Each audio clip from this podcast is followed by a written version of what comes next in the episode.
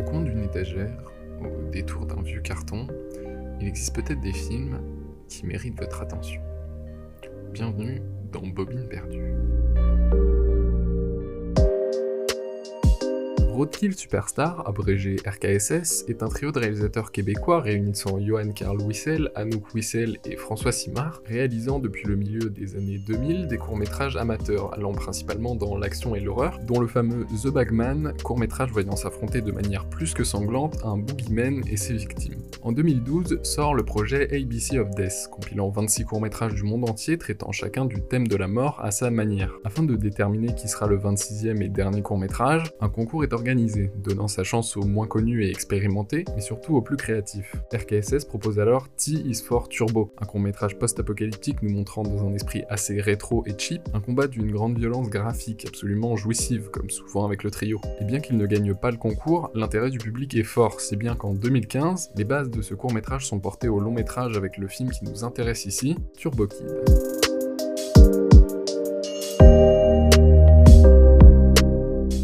Turbo Kid est un long métrage canadien d'action post-apocalyptique réalisé par le collectif RKSS et sorti en 2015. Dans le futur post-apocalyptique de l'an 1997, le Kid est un jeune homme passionné de comics qui survit dans les terres désolées en échangeant toutes sortes de vieux objets contre des rations d'eau. Alors qu'il fait la rencontre de la jeune Apple, celle-ci se fait capturer par le méchant Zeus, il va alors tenter de voler à son secours, équipé de ses nouveaux pouvoirs de héros. Alors effectivement, l'histoire peut paraître assez banale dans son genre à première vue. Schéma du loser qui va sauver la fille des mains du gros méchant et qui va grandir, on l'a vu et revu, et ici on comprend assez vite où on veut nous amener.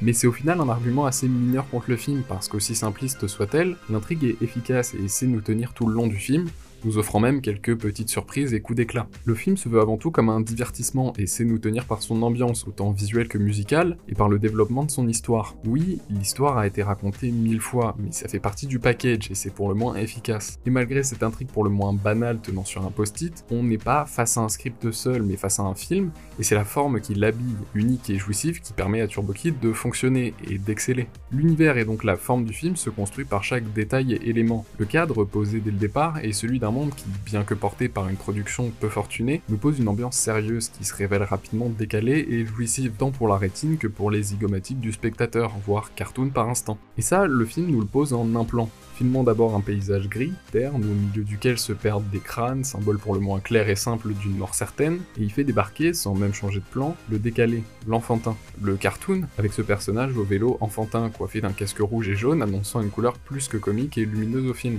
Et pour enfoncer le clou, un retour banal, avec l'an 1997, loin d'un futur surdéveloppé au bord de l'explosion. Et ce ton, le film le conserve tout du long. Malgré quelques ventres mous qui lui font défaut, le rythme reste bon et nous sert des scènes d'action certes cheap, mais pas avare en spectacle pour autant, réussissant à nous captiver avec peu, mais par un grand entrain dans sa mise en scène, toujours là pour appuyer le plaisir du spectateur. Exemple fort du ton du film, les combats sont pour le moins violents, voire très violent. Mais le gore, même s'il est très permissif dans ses effets, n'est jamais mis en scène de manière à choquer, mais plutôt à amuser le spectateur et en ressortir du comique. Les réalisateurs eux-mêmes le décrivent comme du Bugs Bunny pour adultes, présent uniquement par entertainment et par comique créant du visuel pour divertir et attirer le spectateur, plus que pour éveiller des sentiments forts et profonds pour le choquer. Et par ça, Turbo Kid parvient à transmettre une grande énergie, transpirant l'amour et la bonne humeur avec laquelle le film a pu être fait, même dans les scènes d'action les plus violentes qu'il propose. Et à ça s'ajoutent les costumes très et coloré, me ramenant à mes plus beaux souvenirs de Power Rangers, mais aussi la bande originale composée par le groupe canadien Le Matos, rappelant évidemment mais non sans plaisir la vibe synthwave actuelle et la BO de Drive. Et ils permettent tous deux d'habiller une fois de plus le film d'une couche supplémentaire pour retranscrire cette ambiance toujours plus énergique aux yeux et aux oreilles du spectateur. Une BO que vous pouvez écouter en ce moment même puisqu'elle habille cet épisode. Un bémol cependant sur les décors qui, malgré le format 2.35 large permettant de possibles grands espaces à l'ambiance forte, sont finalement assez pauvres. Malgré un ou deux lieux assez stylisés et efficaces, la plupart assez vides et répétitifs retransmettent davantage l'univers terne et désolé de l'hiver nucléaire que le ton décalé du film et de ses personnages. Parce que bien que l'énergie que dégage Turbo Kid exhale par tous ces éléments, le cœur du film n'en reste pas moins les personnages. La réalisation et la mise en scène se concentrent ainsi majoritairement sur ces personnages, portant toute l'énergie du film sur leurs épaules. Au milieu de ces décors de désolation, vides de toute couleur et de vie, ils sont là, perdus dans cette immensité, et ces deux personnages bien réels perdus au milieu d'un monde fou deviennent alors le principal point d'attachement du spectateur au film. Même s'ils sont construits sur des archétypes vus et revus du loser et de la demoiselle en détresse, leur développement les amène à devenir autrement plus intéressants, tendant même par moments vers le touchant. Le kid, comme son nom le sous-entendait évidemment, est au départ un enfant, se rattachant aux comics et aux super-héros de son enfance pour fuir un monde brutal, mais au fil de son écriture, dans une construction assez banale de quête initiatique, dévoile une part tantôt plus badass du personnage,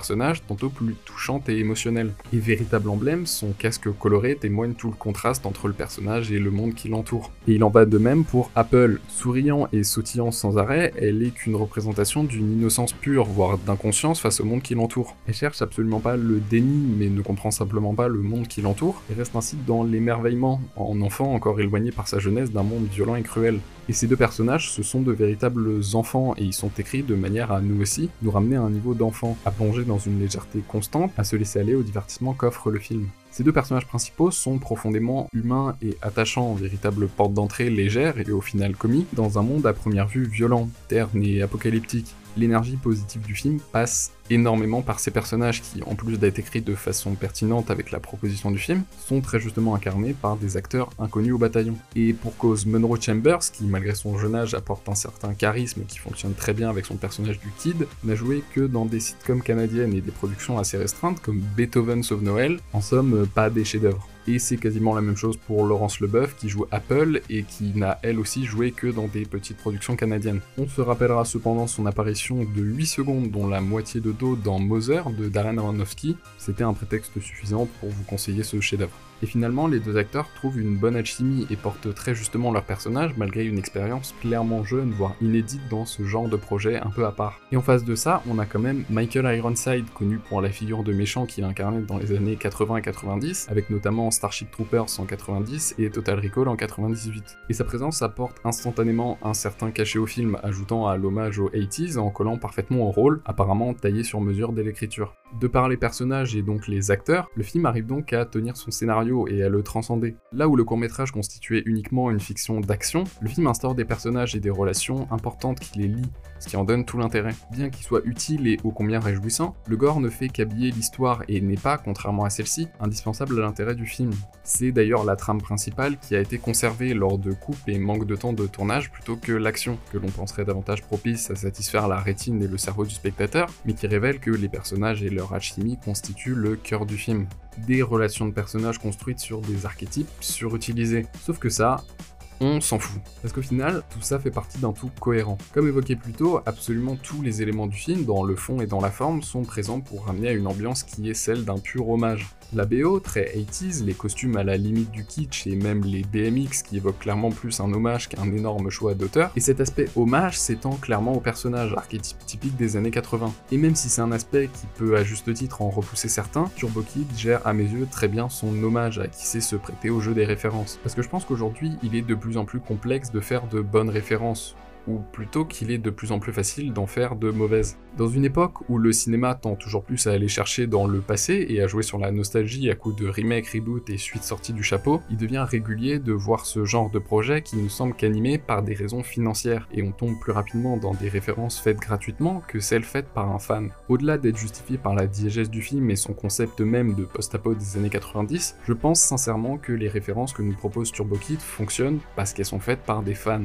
Au travers des nombreuses interviews que j'ai pu voir des réalisateurs, ils m'apparaissent comme de vrais passionnés, des enfants des années 80 que toute cette culture a marqué, touché et à laquelle ils tentent ici de livrer leur lettre d'amour. En adoptant des archétypes simples et typiques des 80s, le film cherche non pas à faire un clin d'œil, mais à les utiliser pour devenir à son tour un film dont les codes et la trame sont ceux des années 80. Les trois réalisateurs se sont inspirés des dizaines de repompes foireuses de Mad Max pour en quelque sorte faire de même en créant leur Mad Max en BMX. Et au-delà de la formule très simpliste et bisounours de c'est fait avec amour donc c'est bien et ça fonctionne, c'est mon véritable ressenti par rapport au film et c'est ce qui me touche dedans. Le monde de Turbo Kid est certes complètement barré et fantasque, mais à aucun moment les réalisateurs ne se moquent des codes qu'ils utilisent. Tout est fait avec un premier degré face à ce qu'ils montrent. Les trois réalisateurs sont trois grands enfants des années 80 collectionnant vinyles, figurines et jeux vidéo et qui ont ici eu l'opportunité de jouer avec les codes et les mondes qu'ils aiment. Pour introduire un peu l'idée, je citerai le collectif RKSS eux-mêmes. Si vous ne faites pas un film par passion, pourquoi le faites-vous? Comme dit plus tôt avec les références, il apparaît ici que c'est uniquement grâce au cœur mis dans le film qui peut tenir debout. Et je trouve que c'est assez impressionnant d'avoir su garder le même esprit film entre amis qui était présent sur le court-métrage amateur, et tout particulièrement au travers de l'équipe. Parce que là où dans n'importe quel projet hollywoodien, un studio aurait pu contrôler toute la création et les acteurs de la production du film, ici, non. La quasi-totalité de l'équipe se trouvait des proches de RKSS le chef opérateur, qui par la même occasion fait la musique, le storyboarder, le producteur et même les spécialistes des effets pratiques de sang, crédités comme Blood Brother, excellent jeu de mots les gars, se trouvent être des proches connus grâce aux 10 ans de court métrage et seuls les acteurs ont été greffés au projet. Et c'est en quelque sorte ce qui a donné Turbo Kid. Sur le tournage, malgré des complications budgétaires et météorologiques importantes, les réalisateurs racontent qu'avoir une équipe où chacun est impliqué de par une attache émotionnelle et personnelle au projet a permis de rendre la bonne ambiance que l'on perçoit si bien à l'écran. Une ambiance bah, bon enfant de film entre potes née dès l'écriture faite à trois sur un canapé avec des bières. De A à Z, le film respire une bonne ambiance et une honnêteté dans sa démarche, une volonté de faire les choses avec le cœur. Surnommés les kids par toute l'équipe du film dans les interviews, ils apparaissent comme des enfants qui viennent proposer un univers qui leur est propre unique et auquel il croit à 100%. Et au-delà de références et de valeurs qui peuvent toucher un grand nombre, le film fonctionne et peut s'ouvrir malgré sa cible assez restreinte et spécifique grâce à l'honnêteté et la bienveillance de la démarche. Et avec Turbo Kid, bah, il s'agit davantage d'une vibe et d'un esprit, et en référence et gore, qui était au cœur du court-métrage et qui, une fois complété par des personnages et une histoire, est pertinent une fois sous la forme d'un long métrage. En bref, le film parvient admirablement bien à jongler avec les codes qu'il référence tout en donnant un univers très personnel et audacieux, mais qui s'est resté attrayant en mélangeant sa créativité à des mécaniques déjà connues et efficaces. Créativité à double tranchant d'ailleurs, car elle s'est heurtée à un obstacle qui l'a autant freiné que boosté l'argent. Parce qu'avec un script aussi original, le potentiel a à la fois séduit les producteurs et fait passer le film pour du suicide. Le film étant assez particulier, il se destine à un public de niche intéressé par le cinéma de genre, impliquant de se confronter à des producteurs frileux n'amenant pas des montagnes d'argent. Et le budget, officiellement non communiqué mais qu'on suppose peu élevé, a donc limité le tournage par les décors et surtout le temps, réduit à 22 jours, extrêmement faible pour un long métrage. L'implication et leur cœur mis à l'ouvrage apparaît alors comme essentiel car dans une situation aussi complexe, une équipe impliquée à 100% s'imposait pour permettre un tournage agréable et moins complexe et a finalement permis, malgré le manque d'argent, à retransmettre leur vision audacieuse et bon enfant dans un film complètement à leur image et hors des cases. J'en arrive du coup à ma conclusion sur ce film. J'aime ce film. Si je me suis efforcé de le répéter tout au long de cet épisode, vantant le cœur avec lequel le film a été fait, c'est parce qu'au-delà de sa qualité objective et des critiques techniques qu'on peut lui adresser, Turbo Kid est avant tout fort par son aura. Et il est compliqué de voir ce film. Non pas parce que son univers et son propos seraient hermétiques, bien au contraire, mais parce que sa distribution est désastreuse de par chez nous. Là où le film est sorti au cinéma, en DVD Blu-ray et même sur Netflix aux USA, ici, pas grand chose. Le film est disponible en DVD sur internet en cherchant bien et en import européen en Blu-ray, ce qui reste assez correct. Par contre, aucune trace du film sur Netflix ou en salle, parce que le film n'est pas sorti en France. Et c'est ce qui m'attriste le plus. Et c'est d'ailleurs le même chemin que suivra le second film du trio, sorti aux US et au Canada, mais en direct tout DVD et VOD sur notre territoire. Hormis en festival ou en séance très spéciale, personne n'a donc pu voir Turbo Kid en salle en France. Et c'est au final, je pense, ce qui a contribué à ma passion pour le film. Ne sachant absolument pas ce que j'allais voir avant la séance, j'ai plongé droit dans un univers que je ne connaissais pas. Un paysage cinématographique qui sort des codes du mainstream et dans lequel tout semble possible. J'ai passé un moment cool, un moment nouveau devant Turbo Kid. Et c'est l'ambition du film de son écriture jusqu'au résultat final, faire passer un moment cool. Même si, effectivement, Turbo Kid n'apparaît pas vraiment comme un gros film d'auteur avec une vision très complexe, il est avant tout fait avec le cœur. Un cœur et une vision que trop peu de films parviennent à garder. L'argent, les imprévus, peu importe, ce qui compte, c'est de faire un film plaisant, propose quelque chose de neuf et au travers duquel un réalisateur pourra nous parler. Et c'est la conclusion que l'on peut tirer de ce film, ou en tout cas que je tire de ce film. Voir pour la première fois un film autre avec une proposition qui s'oppose au formaté, ça permet de s'ouvrir. En tout cas, c'est ce qui m'a offert à moi. Le cinéma, même sans budget ni distribution vaut le coup, parce que si la vision est là, le film offre bien plus. Les bobines perdues, ce ne sont pas que ces films qui ont disparu, qui n'ont jamais été diffusés ou dont la bobine a cramé. Ce sont ces films qui méritent votre attention. Des films vers lesquels vous n'allez pas forcément instinctivement et devant lesquels trop passent sans prêter attention. Loin des carcans de l'industrie mainstream, ces films ont des choses à proposer, des horizons à ouvrir. Et à travers ce format pilote des trois premiers épisodes, j'ai essayé de vous faire découvrir des films que vous ne connaîtriez pas et qui sont à mes yeux bien trop méconnus. J'espère avoir peut-être, par mes paroles, donné envie de se pencher sur ces bobines perdues. Voyez-les, soyez curieux. À la prochaine.